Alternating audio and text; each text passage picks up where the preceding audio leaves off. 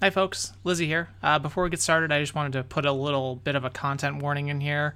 We do have some uh, bit heavier talk about or one of the main storylines of the episode this week does feature it, and we do have some audio of a character making fun of it as well. So, if any of anything surrounding that is particularly triggering to you for your mental health, uh, we we would suggest that you maybe skip this week's episode and you know take care of yourself, especially with everything going on in the world right now. Please take care of yourself, and we'll see you again next week. Then, otherwise, please enjoy the show.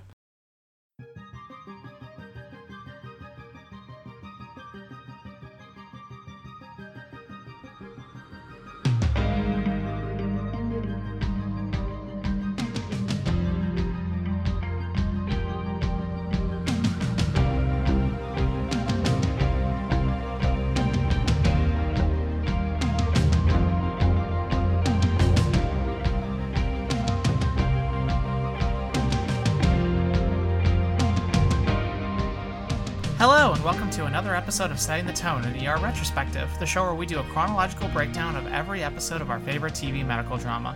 My name is Elizabeth, and with me today, as always, are Lauren Ahoy hoy. and Daniel. Hey, Today we'll be discussing Season 2, Episode 8, which is titled The Secret Sharer.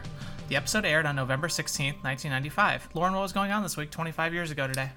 We got some interesting ones, folks. Pierce Brosnan debuts as the new James Bond as Goldeneye holds its world premiere in Los Angeles. The film releases nationwide the following week. Easily the best Pierce Brosnan Goldeneye. No, no contest. I don't think I've ever seen it. Yeah, I mean, Really? it's, it's not really a very stiff competition, honestly. That's fair. I There's like the one N6 other decent one, and then the rest are pretty terrible. Tomorrow Never Dies is decent. The World's Not Enough is kind of a hot, hot mess. But I will, I will, the the James Bond hill I will die on is that Die Another Day was actually meant to be a comedy movie intentionally because it's just so bad. It, it's just so hilariously bad that They're trying. They're, they're steering they, into have, it. they just have to try to be a comedy movie at that point. That's fair. Yeah, I played the Goldeneye N64 game a lot, but I don't think I ever saw the movie. Which comes out, I think, way after this. Like, because this is '95. I don't think GoldenEye the game hits until '97 or '8. It's way, not way sure. pa- it- yeah, it's way after this. Like, it was that was one of the things about GoldenEye the game that was so unique was that like it was a licensed property that was out ages after the actual thing that it was licensing. Like, Somebody it was somebody do a Google while I read the rest of the headlines. On an unfortunate note, Ace Ventura Pet Detective is the number one movie for this week, and I know a lot of us will hold it with nostalgia in our age group, but boy, it's problematic, folks. Yeah, probably one of the most transphobic movies of the last of the last thirty years or so. considering the villain is um, Mrs. Frau Einhorn. Yeah. Like the whole crux of like spoiler alert for a 25 year old movie, the whole crux of the movie revolves around revealing a woman as a man. And it's just Nope. yikes. and apparently that gives Jim Carrey a license to sexually harass and sexually assault a woman just to find her dick. Nope. yeah, I'm good. Yeah, we're good. S- uh, smarter smarter people than me have have said way more in depth things. If you just search Ace Ventura transphobia on YouTube, you get any number of quality videos on the topic. But yeah, I I liked this movie when I was a kid, but it also deeply deeply internalized transphobia for me looking back. Yeah, I remember my cousins and I watched it a lot. I hardly remember the movie itself. I remember being really grossed out by the rhino butt scene. That might Was have been that in this two. one, or I think that might have been I in two. was, I thought that was when nature calls. My point is, yeah, I even mixed them up. But um, they're honestly not that. I mean, in, in Right. the grand in the grand Jim Carrey pantheon, I feel like they're very disposable, and that's that maybe is a hot take, but I'm just like I've never felt any sort of like great attachment to the Ace Ventura series. so that's our piece on that. And "Fantasy" by Mariah Carey is still the number one song on the charts. Forever. Still not Boyz II Men level of forever. That's true. We're not there yet. All right, this week we've got 39.4 million viewers packing the house for this one. Uh, this week's episode is directed by Thomas Schlamme. Schlamme? Either way, his name is funny. First of three episodes that he would direct over the uh, course of this season and I believe next. Uh, he is uh, kind of a veteran TV uh, director. He has got episode. He's directed episodes of The Wonder Years, Chicago Hope, Friends, Mad About You, Ally McBeal, The West Wing, uh, among many many others. If you go take a look at his IMDb page, I guarantee you'll find something that you love that he has been a part of. And then this week's episode is written by Paul Manning, who we um, had quite a bit in season one, and then again in season two he uh, wrote "Do One, Teach One, Kill One" from a few episodes back. All right. Well, the episode today opens with uh, we got some audio of it because it's just quality stuff all around. Um, open with Mark. He's uh, running a little late to a meeting with uh, Bernstein and Morgenstern, talking about uh, Mr. Doug Ross and his heroic actions from last episode. So let's listen in.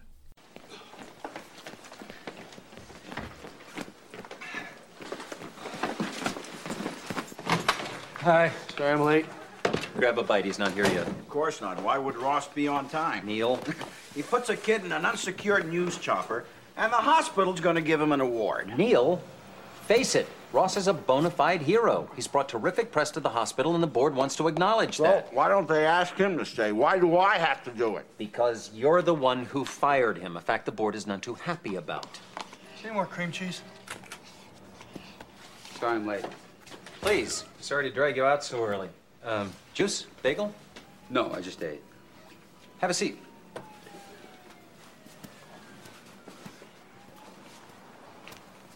Got your tux ready for tonight? I'm renting one. Mine's still drying out. It's going to be quite a gala. We've got two aldermen coming, so be prepared for pictures. I've asked Mark to be the presenter. Demi Moore wasn't available. You jest, but the truth is, we're all proud of you, Doug.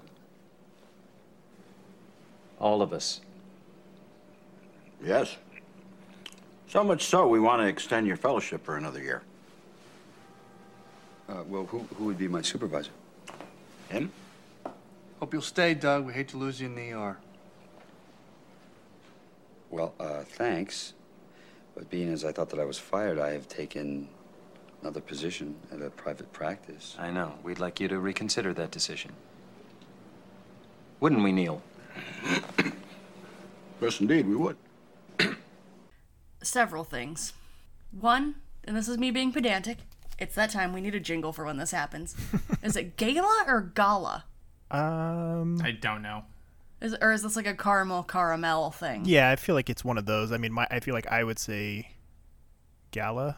I always heard it with like the soft A, yeah. I don't know. Bitch, I'm poor. I don't. Do you think I go to these things? Bless. Um, Don't go to a lot of galas or galas. so there's that. Also, the fact that Morgenstern says, don't jest. Like, who says that? William H. Macy, motherfucker. That's fair. Um, I want 80 of those bagels in and around my face. And Mark Mark has also learned the magic of cream cheese since last episode, this is or true. or several episodes ago. I can't even remember when he was eating fucking bagels dry, but That was episode five. sure. That's how that's how many episodes it's taken me to process the fact that he was eating an unsliced bagel dry in a in a living room like a normal human being. Like he thinks It- that's a thing people do. I think it had to be five because I think it was the one that aired today because we've had people like write us about the bagel thing. Good. I hope in support of my position that you cannot eat a bagel just dry like that. That that's fucking weird. We're revisiting the bagel thing, really? Well, I'm fucking weird then. Okay, 'Cause, like I, I did it several times when Lauren made bagels lately. yeah, I did. Just we throw don't have that in cream my face, cheese. why don't you? Yeah. Um, so there's that, and then also, I'm wondering what the time skip is between when the whole thing went down and this meeting because it's like it seems really last minute for him to be like, "Oh, do you have your tux? Are you ready for tonight?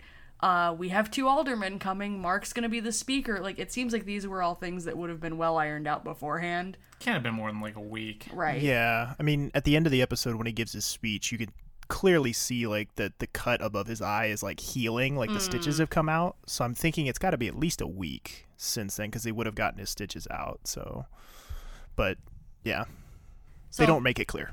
those are those are all my pedantic weird takes from this meeting. And we love you for them. Thank you. Well, we're in with some bangs. After the most uneventful opener, we come in with the bangs. And we noticed Gloria Reuben, aka Jeannie, is now in the main credits. We were wondering if maybe we missed that in previous episodes or if that was beginning this No. episode. Yeah, I noted it too. So I'm pretty sure this is the first time that we see that. So yay for her. And I also noted there was a noticed there was a little bit of footage from uh, when uh, Carol was doing her paramedic ride-alongs. Yeah, in they there, too. they added in some new shots. Definitely, uh, there was one of Carol that I I noticed was new, and there's a, a shot of Susan that I noticed was new too. So tweaking the, 'Cause- the credits a little bit. Because wait, Carol is more than her relationship with Doug. What? Interesting that like if you'd have if you'd have asked me like blind taste test who gets a spot in the like credit sequence first, uh, Jeannie or Kerry, I would have said Kerry ten times out of ten. I'm shocked to see that Jeannie made it in before Kerry did. Who we also do not get in this episode. Two episodes in a row with no Kerry. And to be fair, Jeannie has been on the show longer.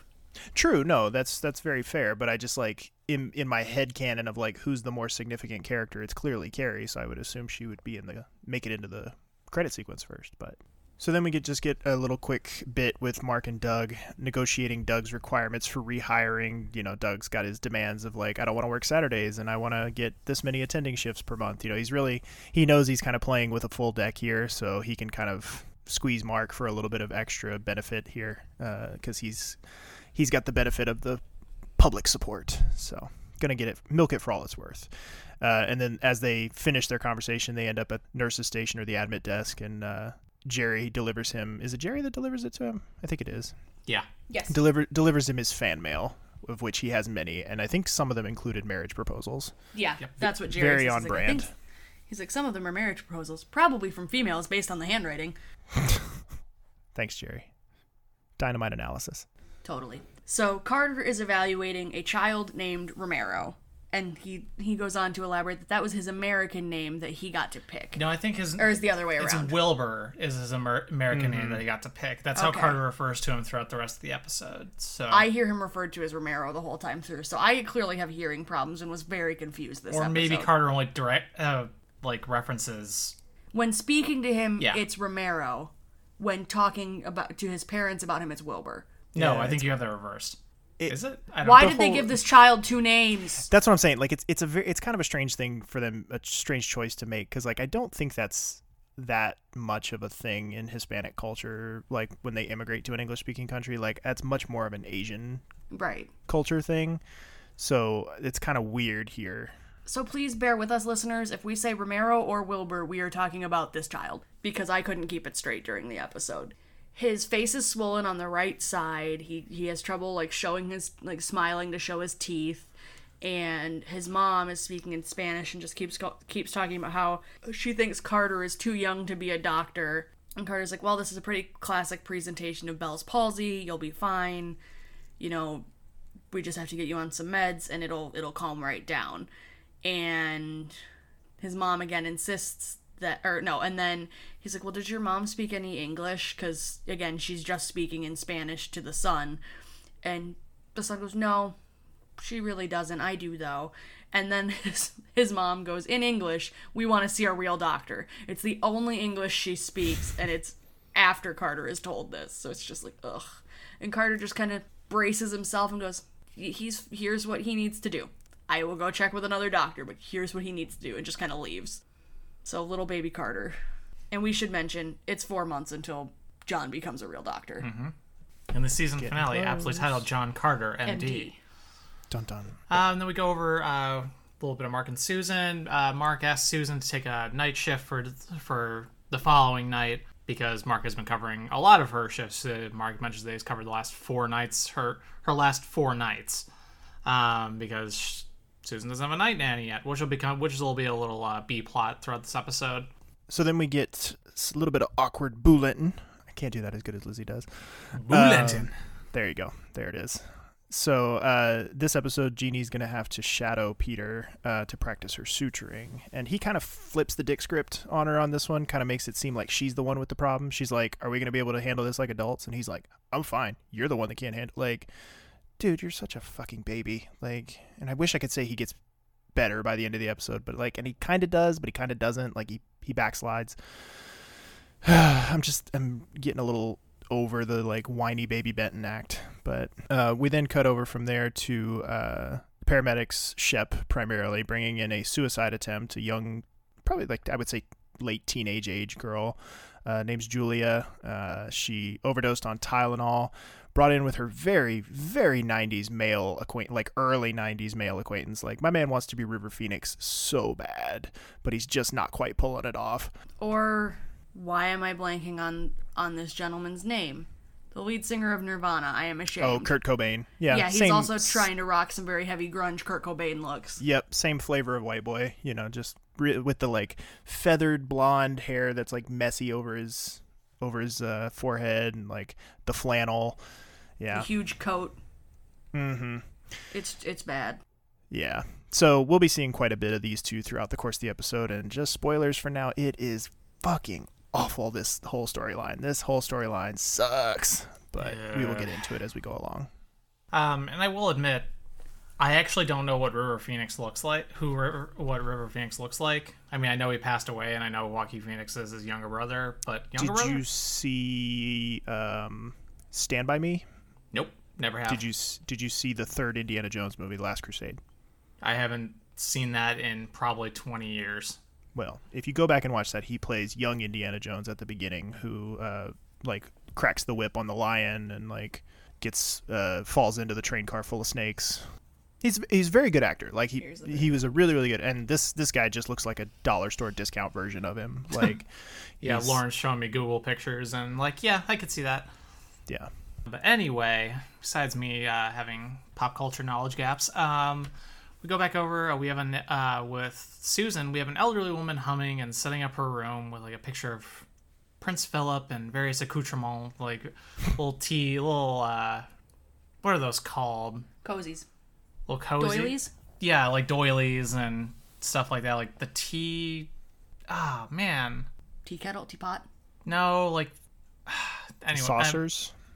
No, like the little um, or is that is are doilies the one with The lace. yeah with like the lace on them? Like Yeah. I I could have sworn those were like tea something. I don't Doilies. know. I'm not well again not well versed in many things, including British culture. Or old yeah. lady culture. Definitely not. But yeah, she's a very British older woman. Uh, she's coming with fatigue, and Susan wants to uh, rule out pneumonia. So uh, we will come back. We'll jump back to them a little bit later. I should also point out, I believe she is humming. I can't. I don't know. It's not God Save the Queen. uh, It might be God Save the Queen, but it's bum bum bum bum bum bum bum bum bum bum. Like she's humming one of those very Britishism. Because we need to know she's British. yeah, we need to know that you know the the portrait of the king, the tea, the the very um elder Mary Poppins vibe. None of that's enough. We need to know she's British. We so, know she's violently British. yeah. Yeah, they opted not to paint her face in the Union Jack colors, but other Yeah, than that, but- and the elderly woman here is played by actress Angela Paton, who you I recognized, although I, I will fully admit this is probably a me recognizing, and very few other people are going to get this because it's a pretty shit movie all over overall. Uh, but she played the grandmother in uh, continuing our tradition from I think last week's episode of uh, mid two thousands comedies with crass grandmothers. She we had the one from Wedding Crashers last episode. This we- episode we've got uh, Grandma from American Pie three, otherwise I think known as American Wedding. I think they dropped the like numbering yes, the- convention. It's American Wedding. I've Yeah. seen the movie many times. yeah, I think well, that's one I still need to see. she plays grandma in that one and uh, i think ends up having sex with stifler at some point in that movie like it's uh, my memory on that movie is fuzzy I know it's one of them, but Yeah. I don't remember who. Yeah so um she plays grandma in american pie 3 groundhog day she also had an appearance and uh, flatliners as well and then she uh, passed away in 2016 And uh, tea towel is the thing I was trying to pluck out of the old brain skull there. And then we go over to our first trauma of the episode. The first patient that's coming in is a boy who's had an asthma attack. He's cyanotic. His name is Alan. He's with his grandmother. She brought him in via bus from like the suburbs. She she's brought him across town in the bus to get him here. Um, Doug is working on him with Chuny, and we noted the nurses are wearing their new scrub colors. Yeah, the no more peach lovely magenta shade Yep. uh, that they referenced in episode one of the season. Yep, looking good, gang. And yeah, so Doug just works on getting Alan onto the nebulizer to help him breathe more stably. And this will be Doug's White Knight patient of the episode. Oy. Always gotta have him. Alan's Alan's quite adorable. Also, Yes, he I feel like we should point out, like with his little smart little glasses. Like I was a big fan of Alan. Well, moving on from there, uh, Carter gives uh, Romero's mom a prescription after saying he followed up with the doctor and that, you know, I think it was Benton they followed up with, and Ben's like, yeah, yeah, whatever. I don't know if he actually followed up with anybody. Yeah, I feel ca- like he. I feel like he did the like retail worker. Like I'm gonna go check in the back. Like Doop, doop, doop, I don't think we see him follow up with anybody. yeah, We might he, trust him enough to think he, He went to paid lip Benton, service but- to it. Yeah, and the mo- and the mom just grabs the prescription out of his hand and just walks out without saying really anything. It's not Like, buying and, it. yeah, and Carter's like, okay, well, you're welcome. As she walks out. So then we cut over back over to the trauma room where they're still working on Julia, and she's kind of putting up a fight against them pumping her stomach. Um, they've got to put her in restraints, and uh, they have to put the charcoal. They're trying to do the charcoal um, through a the larynge laryngoscopy tool thing. Like it's like the black. Yeah, they're trying to they're trying to do it that way, but she's putting up too much of a fight. They're not. They spill the the charcoal. Like they're not able to do it. So they have to go in through a nasogastric tube, which is very uncomfortable. And she does a really good job of portraying that. And Carol is just so like apologetic. The whole she's like, I'm really sorry. We have to do this. I know this sucks. Like, and as once they get it get the charcoal into her you know carol they spend a, a good amount of time like cleaning her up and soothing her and like she's like i'm really sorry we had to do that i know that was awful like just just good nurse work there from carol Yeah. really really good stuff Just just this the sweet thing of her wiping her face and getting the charcoal off and just like just being very close and like brushing her hair out of her face. It's just it's a very very sweet good Carol moment. Well, because Carol's been there. Yeah. Which brings us Which into our next Yeah, right now. So, folks, if you've ever, if you hate Shep and actually just wanted to see him make a total ass out of himself, boy, do I have an audio clip for you. Hey, Hathaway. I love your new scrubs. Yeah, right. Let me know when her level comes back. Okay. She put up a fight, huh? Yeah, she was really serious. Well, that's really the exception. You know, most of these girls, they're just looking for some attention. Yeah, they have a fight with their folks or their boyfriend, swallow five pills instead of two, and then call 911. Yeah, I mean, come on. If you really want to kill yourself, forget about pills. Get yourself a straight razor. You find that artery, you slice right on up. You'll be dead in a minute. Pills are for people who don't really mean it. I really meant it. It. yeah, right.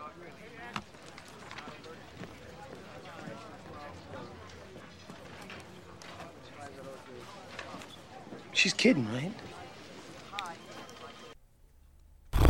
Shepard what have you done Mr. Shepard. Ah, and Doug and Mark are show- throwing some serious protective nonverbal shade at him as he's talking. They're both just like and the eyes just clearly say you fucked up. and you fucked up big, son. yikes like that's just just even if she had even if this didn't have like a personal connection with carol like just the way the flippant way that he describes this whole thing is just disgusting like it infuriated me to no de- like a big I mean, the, biggest part of the reason I'm not in the medical field is because I'm not in, I'm not smart enough to be. But this the the other reason I'm not in the medical field is because I never wanted to get like this like that this is an attitude that's so common amongst people in the medical field is like they they work in it for so long that they compartmentalize and they desensitize themselves to this point where everything just becomes a joke and there's no like nothing sacred like you can you can make these like flippant jokes about people committing suicide like like it's nothing and it's just like ugh, i just hate it i hate it so much i did think it was like kind of weird or like I mean, I don't know. Like, I guess everybody's different. Everybody handles th- it's a personal, very, very personal things. But I was sort of thinking, like, they've been dating for a decent amount of time at this point. Like, I'm surprised that this hasn't come up, like, between the two of them. Or that it has he hasn't heard it through the grapevine. Right. Yeah. I mean, it's a very small community of, you know, the medical field. Like, I, I would imagine he would have heard something from, especially once he said that they were dating. Like, I'm surprised he didn't hear from another paramedic or something like that. Like, oh, that Hathaway, I remember when they brought her in for her overdose or you know, like Yeah. But that, and then this reminds me strongly, based off what you were talking about, Daniel, of kind of the compartmentalization that Benton does compared to Carter when Carter's taking all that extra time with that with that dying old man who doesn't have any Mhm. family. Yeah. And Benton's like, no, you, you give them the treatment and you move on. Right. Carter's like, they're human. They need compassion. And You it's fuck. Just, yeah, and it's just, it's one of those things where this is another example of that jaded. Yeah. Yeah, it was just uh, it's it's a really gross scene and like you said Lizzie, it's it's perfect for somebody like me who's already kind of tired of the character of Shep and is like, "Yep, you can you can go now. You can leave." But he doesn't. And I did discover in my reading for this episode, uh, I discovered the reason for Shep's stupid facial hair with his uh, his stupid mutton chops and his like 70s porn star stash. He was filming a role in the movie Sleepers, which I've never heard of and can't imagine is any good. But um, yeah, so that this was their workaround of keeping him on the show while you know he's doing these this other thing and they just wrote it in as a storyline thing of like yeah they let us grow facial hair now even though like in the goof section of the, this episode it's like all these like people screeching about how it's like they would never let a firefighter grow facial hair like that because you wouldn't get a proper seal on any of your masks and blah blah blah blah blah blah, blah. so maybe a little bit flimsy but there is a reason for it So like the reverse Warner Brothers Huh. with Justice League. yeah exactly yeah So yeah, Shep's a dumbass. Speaking of dumbasses, Susan is on the phone with Cookie to look at asking her if she can look after little Susie tomorrow evening because, you know, Mark told her she needs to work. So she's like, "Yeah, this isn't a money favor. I need you and Henry to look after little Susie. Yeah, that means she'd have to stay the night, but can you please help me out?" And of course, that's not going to happen cuz Cookie's a dumbass. I couldn't think of the right word. I'm sorry. Um Selfish bitch. I was there were several words that I was going to use, but I don't want to propagate their use. Fair enough. So I'm going with dumbass because the c word and the b word are both used too much against women. Fair enough. Um, and then I retract my previous statement. and then Harper is asking Carter out to dinner. Ooh la la. Ooh la la, trying still trying to make up for uh, her screw up. And Carter's like, nope, sorry, got stuff to do, got a presentation I have to work on, haven't started, can't come, can't come hang out, sorry. And then as as this is going on, and as Carter shuts her down, but Doug comes by to talk to Carter. He's like, hey, do you have a second? Um, this patient, Romero, this kid, you looked at you looked at him, and Carter's like, yeah, I discharged him, sent him home for Bell's palsy with his medication. And Doug's like, well, did you check for vesicles in the ear? And Carter's like, nope, I don't think so. What? And Doug's like, well, you should because it can mean X, Y, Z, and that can be really dangerous. You need to get on the phone with his family and get them to come back in to examine him because that's important. It's like a brain infection or something, Something like that, yeah. Um, but after that, we go over back over to Julia. Her, her acetaminophen levels have have come back, and sounds like she swallowed about two bottles of Tylenol. Which, you know, there's a reason why they say don't take more Tylenol than uh, than uh, you're supposed to in the directions, because that shit fucks up your liver real bad. So yeah, her liver's just kind of totally fucked um, for now. And but that but that part that part of it doesn't really seem to come up. Even though Mark made it seem like oh she might need like a liver transplant or something like that. But and no one can find her her now we know brother, uh, and they can't get her, her folks info from her because she's just not talking. So. Uh, we'll come back to them in a little bit. Um, and we come back to Alan, though, for a little bit. Uh, he was looking a lot better uh, with his dapper glasses. And his asthma attack was triggered by a dog. The boy's grandma, uh, saying the boy's uh, grandma gets so excited that it's the doctor from the TV. Um, it's, um, it's, yeah, it's Doug from TV. Hooray. Everyone wins. TV's Uh, Doug. so of course, so of course the of course Alan will be fine. The TV doctor's treating him. We find out that uh, Alan's HMO wants him to go to an urgent care all the way out in Oak Park, which, if we're saying based on loose geographic continuity that it's either somewhere close to the lake or somewhere on the near west side, it's about anywhere between six to eight miles out to Oak Park, you know, by bus. So that'll take quite a while to get out there. Um, and then, so Doug, you know, just doing Doug things, uh, forges the boy's chart and goes directly against uh, Chuny's notes. Like, Yep. it, uh, Doug says it writes on the chart that his pulse that the kid's pulse ox is 89, which would require further treatment at the facilities that he's already at, uh, when it's actually 98. As Chuny documented when she did his intake. Yep. Or his latest labs or whatever. Yeah. Also, we lived in Oak Park for a while. It was lovely. Mhm. I kind of miss it. Too far out of the way, though, for my Too liking. far out of the way, but beautiful neighborhood. So then from there, uh, we get, I believe it's Carol, who finally catches up with Julia's brother. Uh, it's just super uncomfortable. This, Kyle. th- this kid is fidgety as fuck.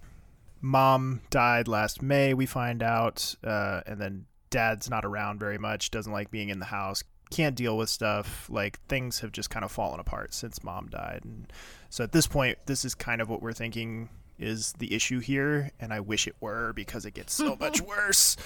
Uh, but yeah, we will come back to these these two. And then, yeah, an, an example of how much things are falling apart in their household is Carol's like, Well, do you have a number for him? And this kid pulls out his wallet and, like, opens it, and there's a bunch of, like, receipts and candy Ugh. wrappers and stuff that fall out. Yeesh. And it's just like, dude, what the hell? Like, you, we're thinking maybe drugs. We're thinking, like, is the dad abusing them? You know, there's so many things that this could be right now with what this show has done before. And oh boy, It is they- not what you Yeah, think. They go not- above and what beyond what they've done before. Ugh. So, I know, good but just that? the one time I wish they would be predictable.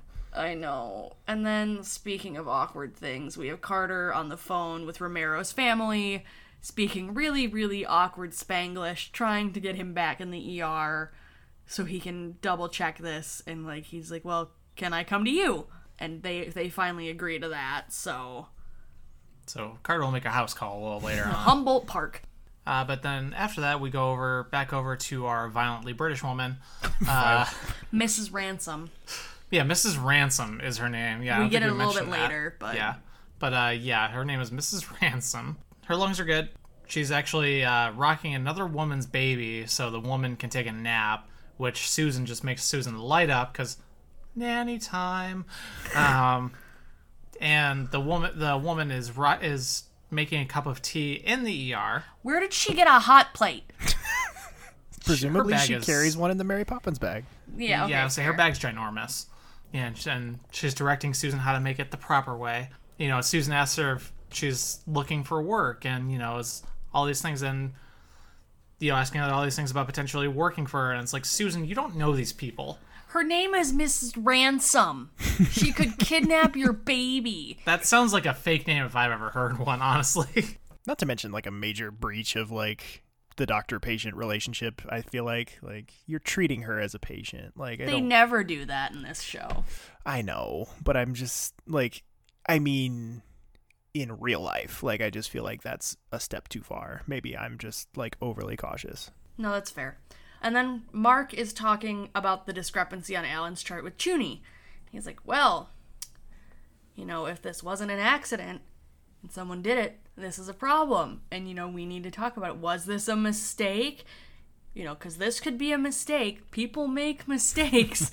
and, like, just really hoping it's a mistake because he, he knows this is Doug's patient. He knows. Yeah, some Yeah. temporary uh, number dyslexia. Yeah.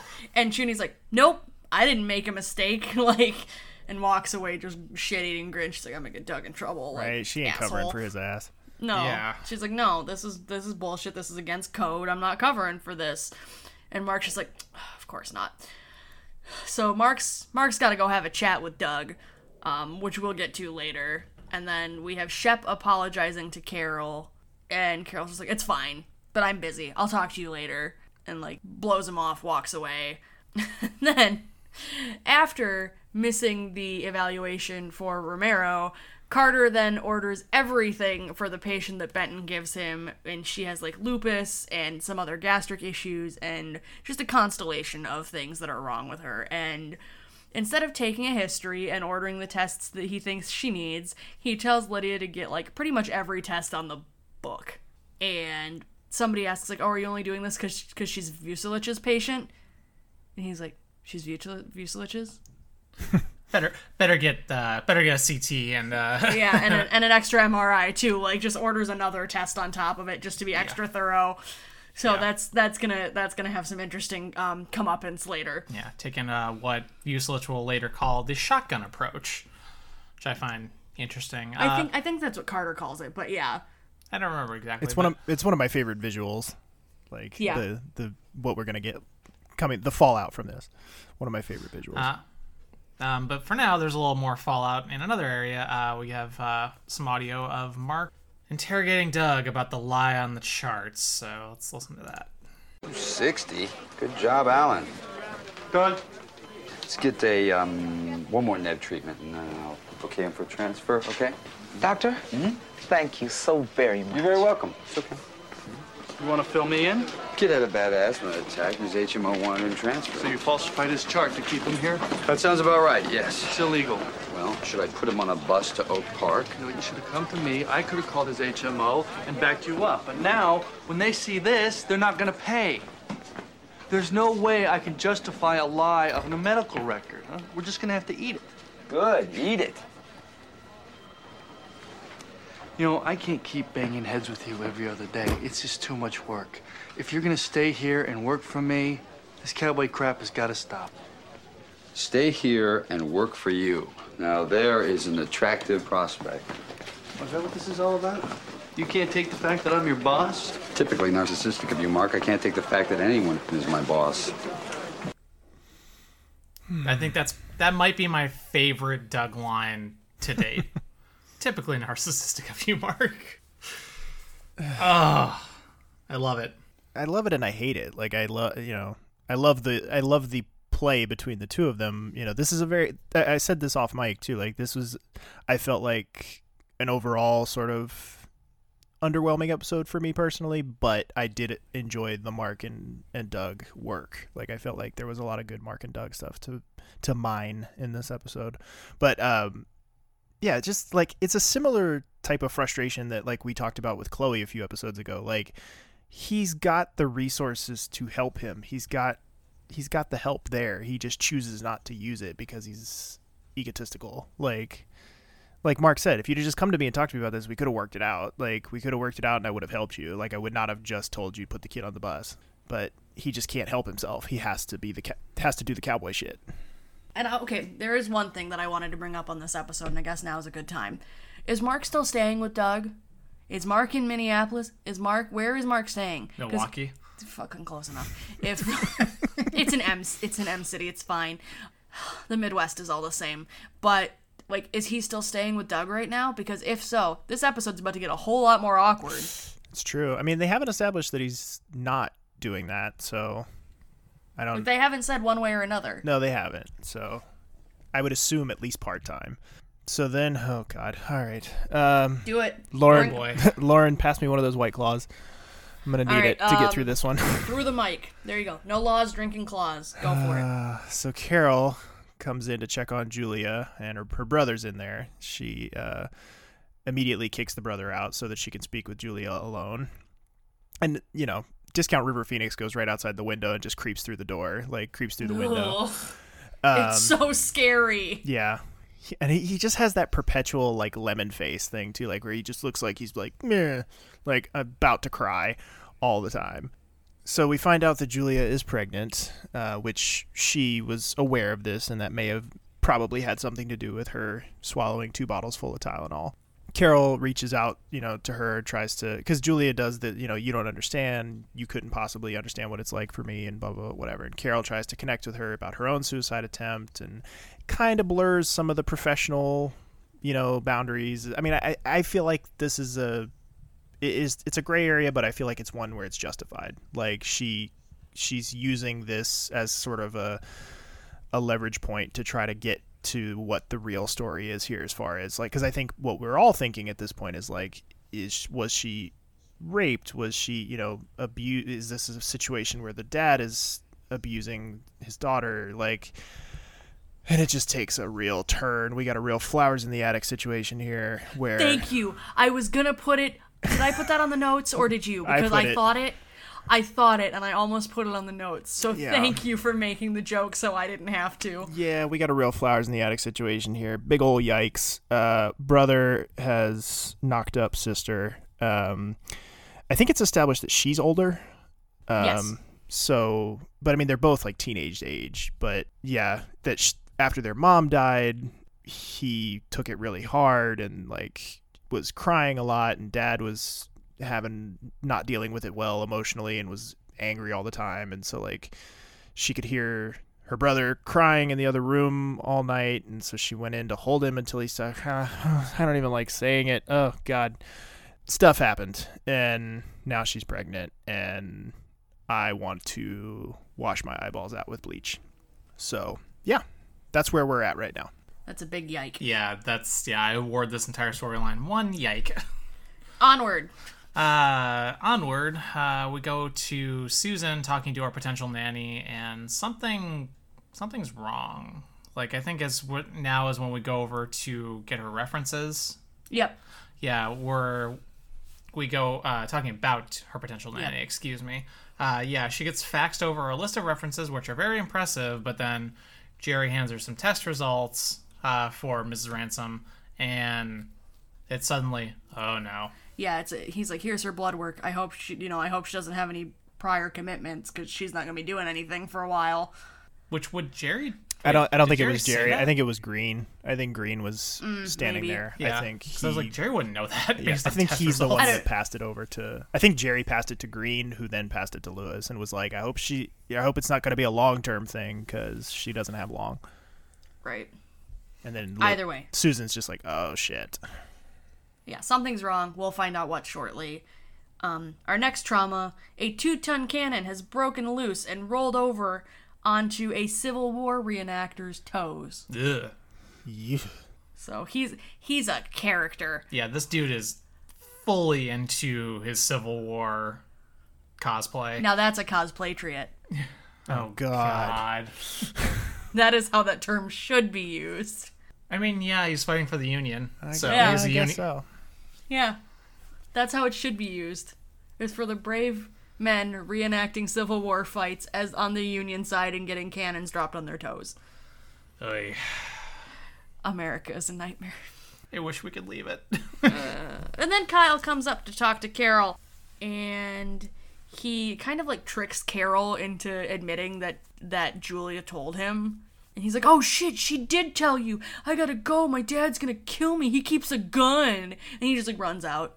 We don't know where he goes. I mean, he he just- says it more seriously than that. I don't care. He's a doof. Yeah, he really is a di- like he's so fucking like this kid is 1994 the ride. Like he's just I fucking I got Well- so tired of him by the end of the episode. He's not a good actor. Like he's pretty I'll have sympathy. F- I'll have sympathy for the sister all day, every day, but I can't stand this kid. Like, no. So he bails. We don't know where he goes. He he comes back eventually because we see him later.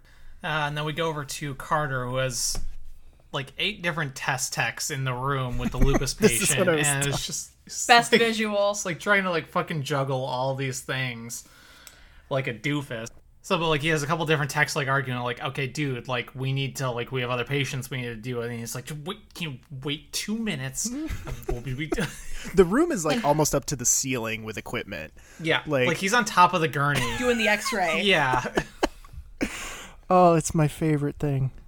But then uh, Vucelich actually comes down to thank Carter for running the tests, all those tests on her, because one of like the ones that you would like never order on this situation, Right. Like some like like one of like the radioactive tests or something For the like. blood. Yeah.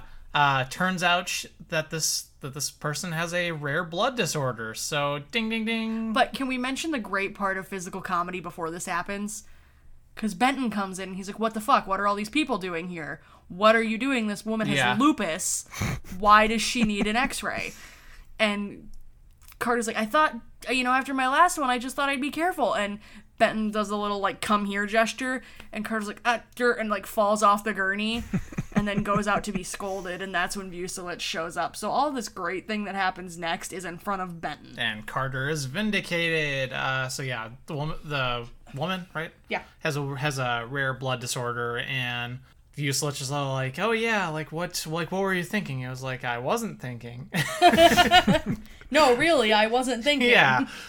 It's a And yeah, shotgun yeah, I was gonna say this is where Vucelich com- uh, compliments Carter on using the shotgun approach on on these on this complex cases. So he doesn't.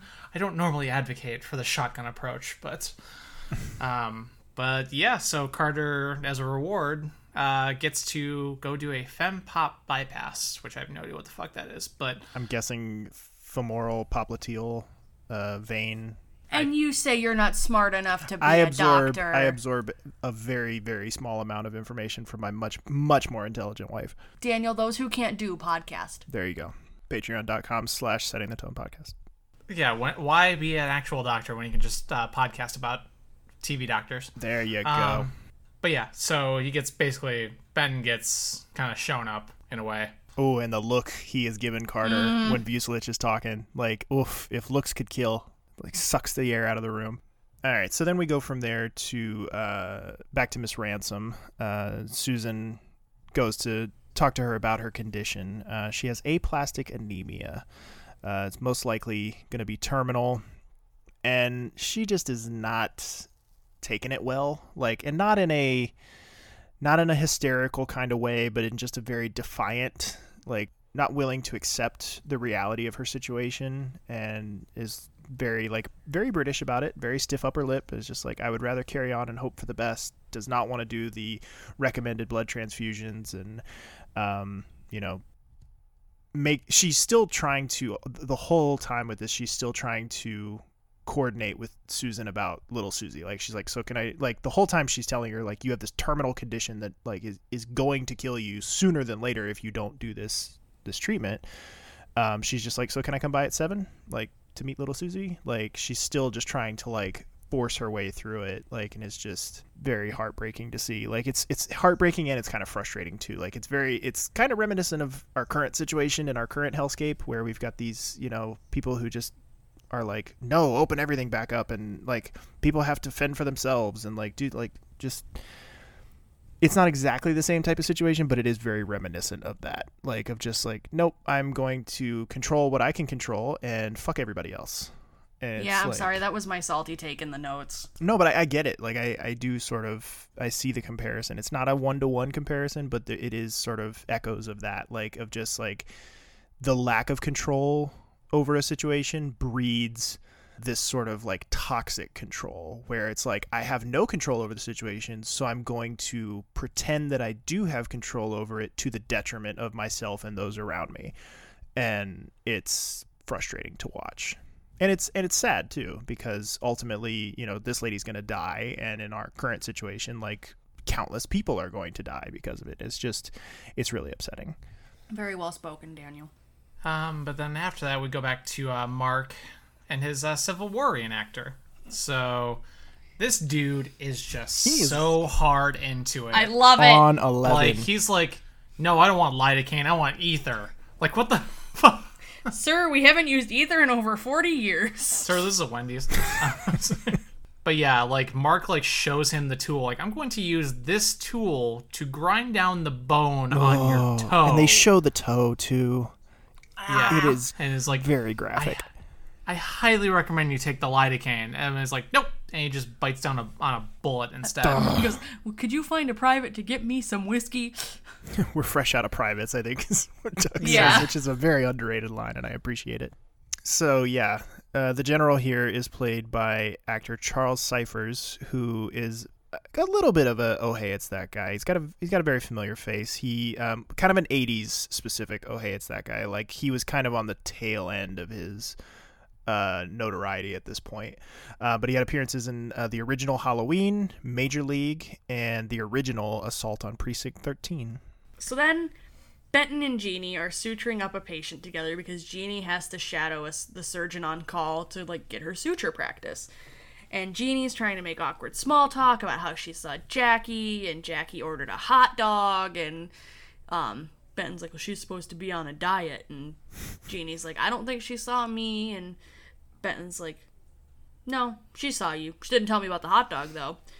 And then it's just the silence and discomfort of this interaction is so palpable because Jeannie is trying so hard and Benton's mm-hmm. just like, nope. I know, and they're so close. Like they're so fucking close. Like y- you can you can almost feel the ice thawing to Yeah. where it's like, okay, we can at least be civil, we can be adults about this, like and then just a few scenes from now he just pisses it all away just cuz he's a big fucking baby. then real quick after that uh, julia's dad is here um, the potentially violent one and mark told him what happened uh, about the suicide but not about anything else so we'll check back with them in a little bit Weef. Oh, oh, guys, this is a really exciting moment in ER history coming up. Soak it in. Um, we have a trauma with a high-speed motorcycle collision. There are two patients here. This and Daniel, sweet, sweet Daniel, noticed. Hey, no, no, no. I did reminded not. I did not notice. This was all credit goes due to the IMDb goof section. I was not. I was not keen enough of an eye to notice this on first watch, but I did go Okay. back and find it. Okay, so Daniel informed us before we took our, our notes viewing to look out for this at 2816 on the gurney. If anybody wants to go look, the notes George Clooney took so he wouldn't have to remember the medical jargon are very clearly on the stretcher, on the gurney, un, tucked under the patient a little bit. They are there. We both screamed at the TV. It was a magical moment. Clearly visible. Um, aside from that, this guy looks rough. He's got a tire track on his belly. Um, they're really concerned about internal bleeding. The other guy that came in on the trauma that Mark is working on may have a skull fracture. Mark and Doug both want want the CT table because they both are concerned about the immediacy of these traumas. And Mark insists his guy gets to go up first because he thinks that like Doug's guy can wait. And Doug bursts in to evaluate Mark's patient, like grabs the little I don't know I don't remember what the actual tool is called, but the little thing they use to check inside your ear canals and stuff. He's Yeah. checking, you know, to see if it's a skull fracture, not a brain bleed. Otoscope. And he's like, your guy. He's like, your guy's is fine. It's probably just a skull fracture. Like, it's it's not a brain bleed. He can wait. And Mark insists anyway. Doug's like, all right, fine. Then I'm gonna go put my patient in the OR for an ex- exploratory lap, which I think is a lapros- lap- laparoscopy. Bam! It's called an otoscope. Got it. Nailed it. See, we need our own notes for medical jargon, and even then we screw it up. Fuck. so- Either way, to go up for exploratory surgery, laparoscopy. Ah, fuck, I can't talk. I've- anyway. White claw. Um. Anyway, uh, exploratory surgery. I haven't even finished one. Um. Mark says no. You're not gonna go run a patient under the knife just to win a pissing contest. I was. Doug goes. I'm doing it so he doesn't bleed out. And Mark screams at Doug. Like this is rare for us to actually see, but Mark's Mark yells at Doug to go home, and he's like, "You're done. Go home. I'm writing you up. This is my patient now. Get out." Like So, and the look. holy shit. The look that Doug gives Mark when he tells him to go home, like it looks like, I, I like it. The look of just like what, like he's not Yeah. expecting it, and like it just it comes at him so abruptly that it's just you can just tell that like he hadn't even conceived that this was a possible outcome of this situation, and it just totally throws him for a loop really really good. Like i said this is this is an episode that i have a lot of issues with but the doug and mark stuff is very very well done and i, I appreciate it quite a bit. So then we go from there uh, we've got carol and lydia at the nurse's station and they're gossiping about the uh, the julia situation Oh, no. situation. Oh god. Um, who should happen to walk in through the door behind them and start filling out paperwork? Uh, but uh, daddy dearest and carol doesn't know like green talked to him earlier so like carol doesn't know who he is wouldn't know him by sight. But even still she should not have been like talking about that like this is i mean i know we're still in a pre-HIPAA world here but like that's a total like no no like absolutely not okay under any circumstances. And you know when she starts really getting into the the details of the situation like dad just flips shit and like slams the clipboard down that he was writing on and like storms out the doors and then Carol grabs the paperwork and sees the name and it's like, oh fuck. Like I fucked Oh up. Oh no. It was at that moment Carol knew she fucked up. Uh, and then our next audio is a little bit of fallout from that little, uh, let's call it a mishap. It appears that your father may have overheard two of our staff members discussing your case. Oh, man. He's gonna kill me. Do you really think that he might hurt you? Yeah. Someone's gonna stay with you at all times. I'm afraid that we didn't handle this very well. We're gonna make sure you guys are okay. Tony's gonna stay with you. Lydia, Carol. You have no idea how sorry I am.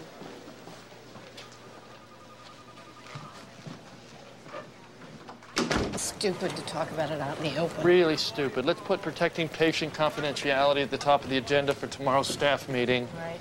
I got the girl in ICU bed. We should move her upstairs. Alert security just in case there's trouble. Never fear, Tony from Central Casting is here. Hooray! He'll protect Yay, you. Tony. Oh, god. Just you fucking dumbasses.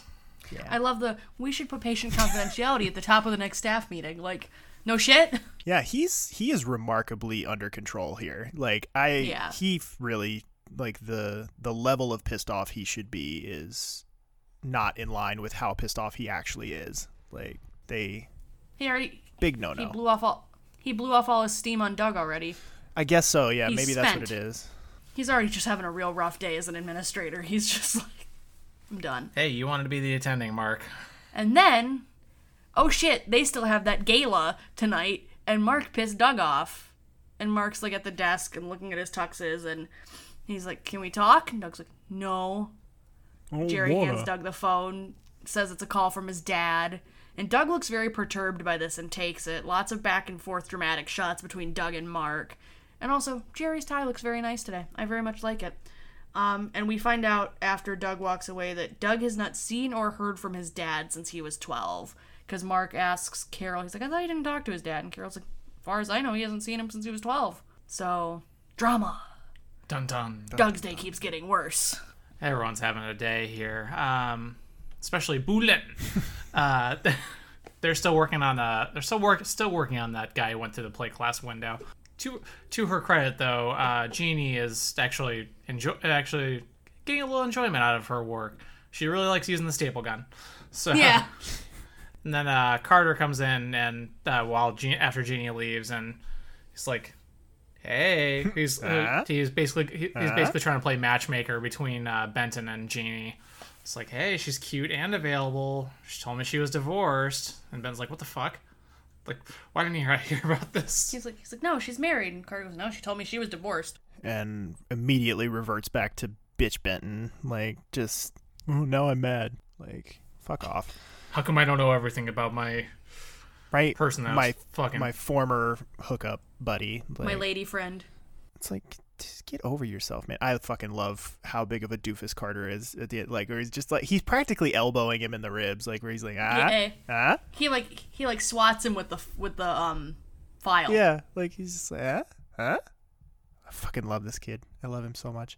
So, Speaking of great characters, Yeah. moments. so that right, this is a nice redemption moment here. I was pleasantly surprised by this because I honestly couldn't remember if we got like I, I was kind of thinking after last episode or a couple episodes ago that we might have only gotten one appearance of Susan's dad, but Susan goes up to the daycare to check on little Susie, and uh, she finds that Henry is there playing with little Susie, her father that we met uh, a couple episodes ago.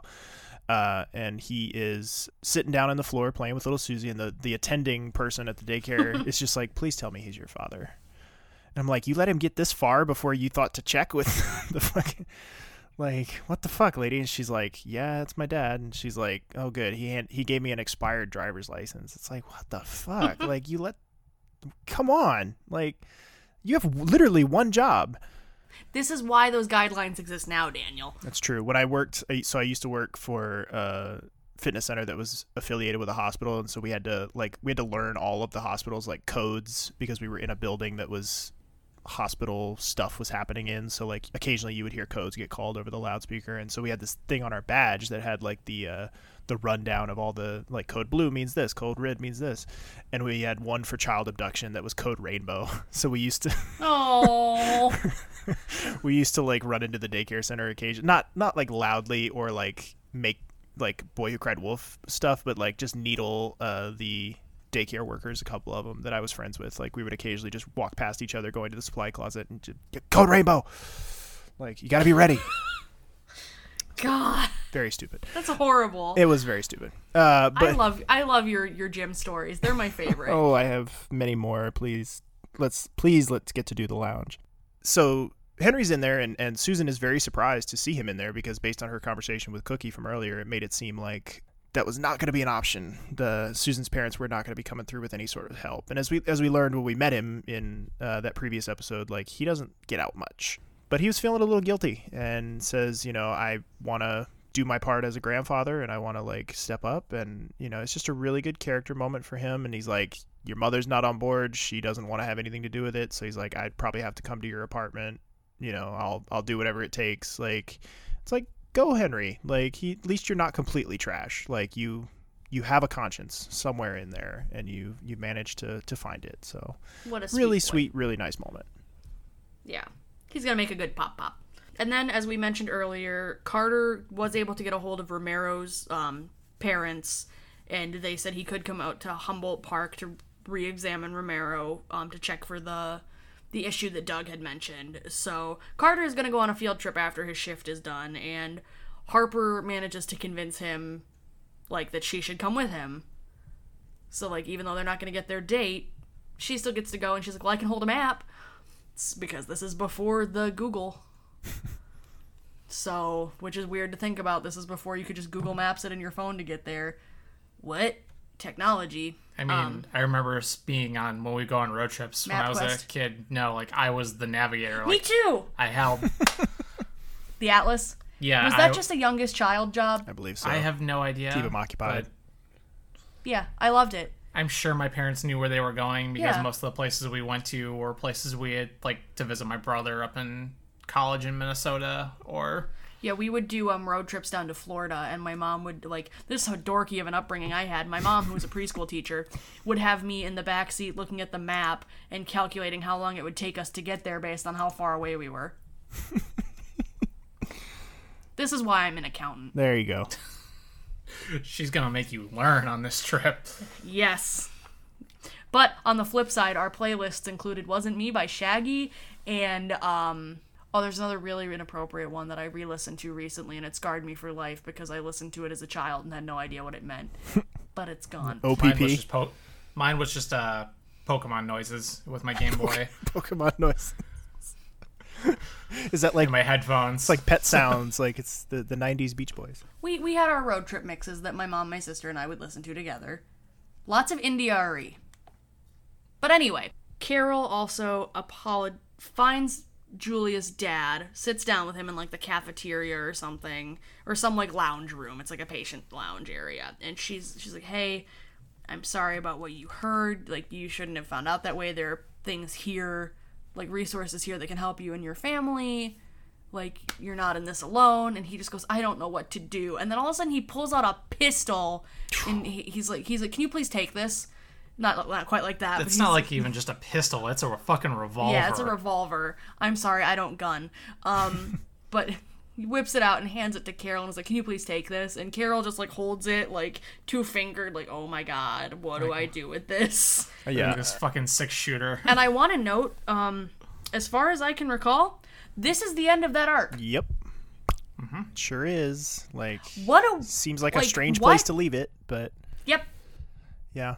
I let out an audible gasp when he pulled out that gun. Like I We did too. I was just like, "What the fuck?" Like, oh, cuz he cuz he he does a really good job. Like the actor, he does a really good job of pulling it out and making it seem like he's going to use it and then just Right. slowly kind of like surrenders it over to her like please take this from me like before I do something I regret. Like just a like a plus grade for that guy for just that scene alone. He does a really really good job with it. All right, and then shifting gears entirely, uh, we are outside of the gala, the gala, whatever the fuck it is. We're outside of the part, the fancy party, um, and which Doug has yet to show up to for you know his own fucking award. Uh, so, yeah, we get let's find out what happens. No sign of him? Nope. Isn't this dandy? Give him five more minutes. If he doesn't show, we'll make some sort of an excuse. Say he's out scouring the sewers for lost kids and stray pets. Are you Dr. Green?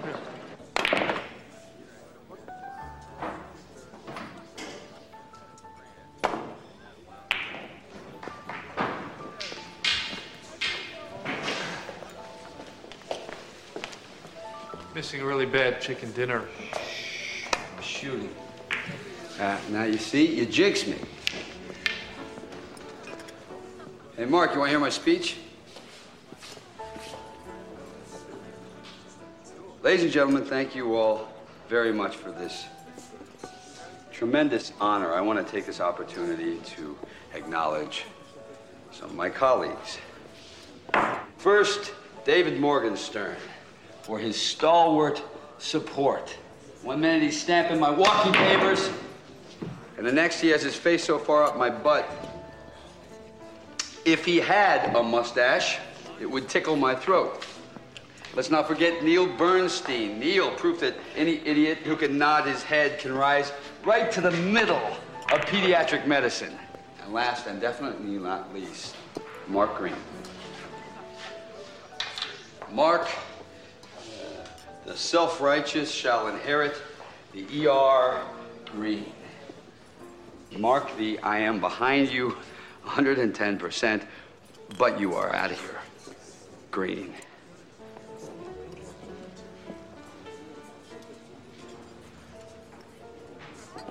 Thank you.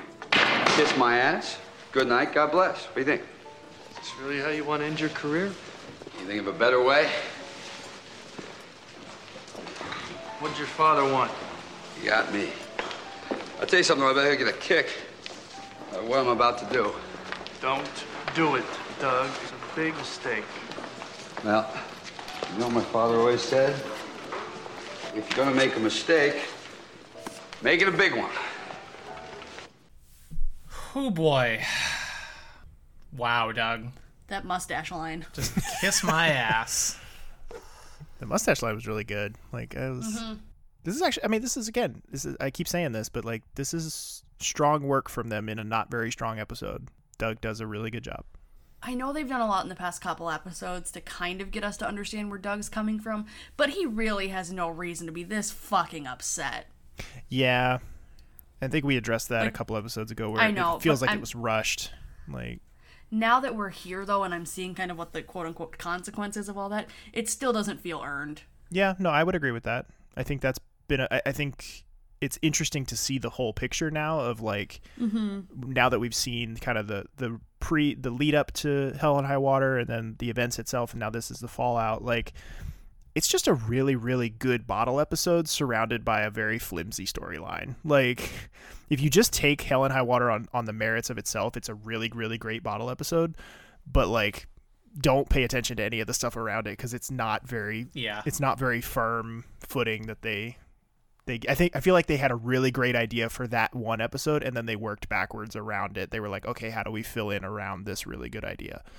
How do we get here? Yeah, how do we get here and how do we how do we like weave this into the existing storylines to take us forward because this is this all just feels very like Lauren said unearned and very like half-assed like Yeah, and Doug being a little bitch. Uh, Speaking of Benton being a little bitch this episode, it feels like Doug being a little bitch. Yeah. But that's a that's a hell of a speech. Ooh, sure is too. I wonder how many takes it took him to get that all in one, like, because he doesn't really break at any point where they could cut it. Like, I, I wonder how many times it took him to get get that out.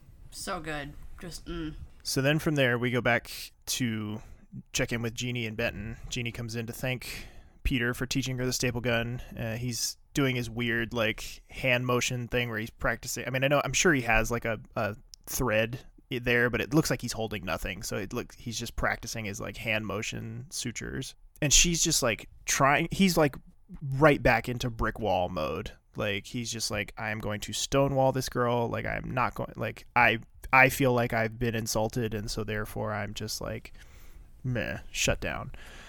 And Yeah. yeah, it's like she's trying so hard, and he just is such a baby about it. So as she, when she finally like gives up and it's just like, all right, well, have a good night. Like, cause it's got to be so strange for her too, because the last interaction, like we said, like the ice was thawing, like they were getting back to some kind of normal, and I'm sure this has got to catch her off guard here, where she's just like, why is he back to being an asshole all of a sudden? What did I do? So, you know, when she finally gives up and it's just like, yeah, okay, have a great night, see you tomorrow. Like, he just like doesn't even look up, but he just blurts out like, "How come you didn't tell me you were divorced?" And she kind of rightfully so is just like cuz it's none of your fucking business, like not in so many words, but it's just like you've been kind of a dick lately, so I'm not inclined to like let you in on all the details of my personal life cuz you're being kind of a bitch baby. Like it's just such a such an annoying little mini arc with him the last few episodes. Like really, really Man up. frustrating. So Carter and Harper have safely made it to Humboldt Park They get to Romero and um, Carter quick checks, ears are clean. He says, "All right, all good." The mom just slams the door in his face, and it's it's really sweet. Though Harper's like, "Oh, it's your first house call," and you know Carter's talking about how scary it's gonna be. Oh no, that's a little bit later. But yeah, so Romero's good. She's being very supportive.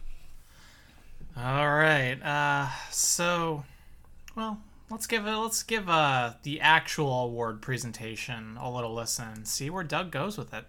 It was no surprise to me to see Doug Ross on TV, sloshing around the freezing water, trying to save a kid in trouble. Because in a way, that's what he does every day. I don't know any doctor who cares more for his patients. I'm proud to present this award for outstanding community service to a great pediatrician and a great friend, Doug Ross.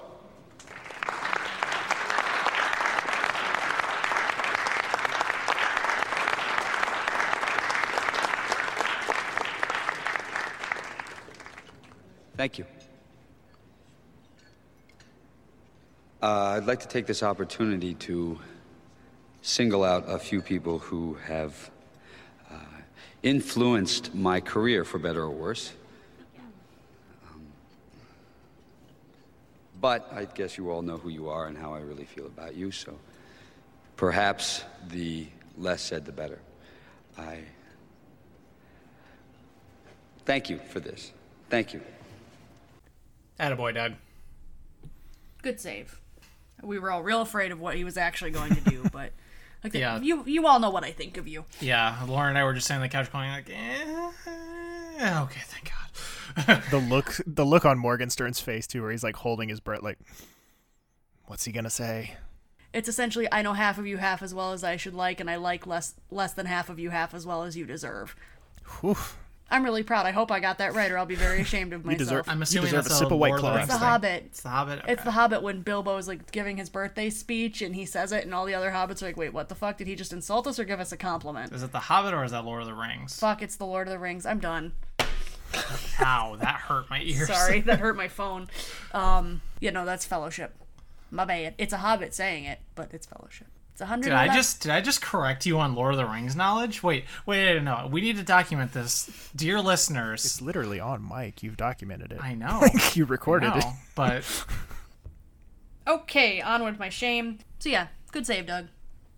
Way to be a grown up. Um, so then we shoot back to the last thing for Carter and Harper this episode. They start they're talking shop for a few minutes and you know, Carter's like, It's really scary. I'm gonna be a doctor in four months. There's not gonna be any attendings looking over my shoulder, um, telling me what I'm doing is right or wrong. Like it's gonna be on me. I think that's why I was so scared today and ordered so many tests because like I'm gonna be liable. you gotta take the training wheels off eventually. Yeah. So, um, and then Harper's like, hold on, can we just not talk shop? Because all we talk about is medicine. Can we like not and talk about something else? And Carter's like, okay, fine. And she's like, all right, you go first. He can't think of anything, so he just leans in and kisses her. Aw. And she was, you just did that because you couldn't think of anything to say. At least take your hands out of your pockets and do it right. And then they share a very, very sweet kiss. At least someone had some character development in this episode. Hooray! Then after that sweet moment, uh, we have uh, well, Doug's up on the roof of the event hall, and uh, Mark comes up to have, have a little chat with him. So let's listen. You're not thinking about doing anything rash, are you? I mean, like this? Whoa, whoa, what are you, crazy? So wards really bounce. Must be acrylic. Thanks for the speech. Thanks for not giving your first draft. I'm an idiot. You have your moments. You know why my old man called me today? Because he saw me on TV. I haven't heard that voice in 22 years. Son of a bitch. The scary thing is I'm doing a pretty good imitation. Never kept a job more than two years. Most of the time it was two weeks. Had a nasty habit of getting drunk and punching out his boss. Maybe it's just me. I take a dim view of that particular approach.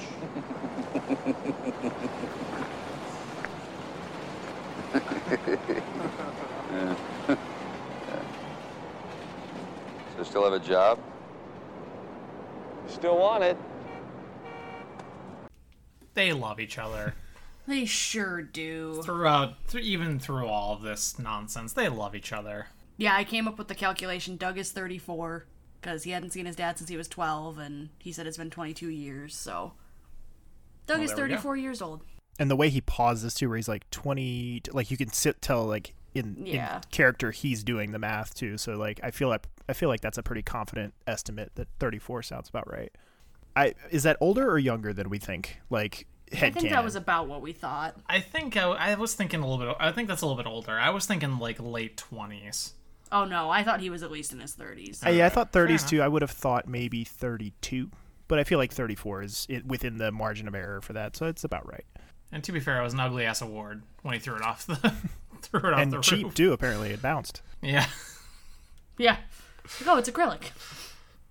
We all cringe waiting for the glass to shatter. I know. I love how I love how fast uh, Green switched from like uh like authority figure parent mode to like teenage boy mode, where he was like, "I hope you're not thinking of doing anything rash," and he's like, "Like this," and he's like, "No, no, no, no, no. Oh, oh, it bounced." Like he, it's such a quick trip. cool. Like he goes from being Doug's boss to being Doug's friend in a split second, where he's just like, "Don't do that." Oh, that was cool. Um, and then we are bringing the episode to a close with uh, some Shep redemption. Gross. Damn it! God damn! Damn it! Damn it! Damn it! Damn it! What are you doing up there? I'm destroying your roof. Oh, that's great. That's just what I need. Oh, seriously, I I saw some of these rotting tiles and I I, I figured I'd start pulling them off and I sincerely think I've ruined your roof. Well, stop. Oh my God. I know, I know. This is horrible. I just figured I could save you some money on roofing. Uh, I'm sorry. About what? Putting a really big hole in my roof? Uh, the roof, the mouth, whatever odious behavior I'm about to commit, all of it. I'm sorry. Oh, look, I shouldn't have made you feel stupid this morning. Hey, I did that all on my own. No, I blindsided you. Well, that's true. but look, I did, about what you said today. yeah, that's straight. It doesn't matter to me. You know, what I mean, I, I don't, I don't think any less of you.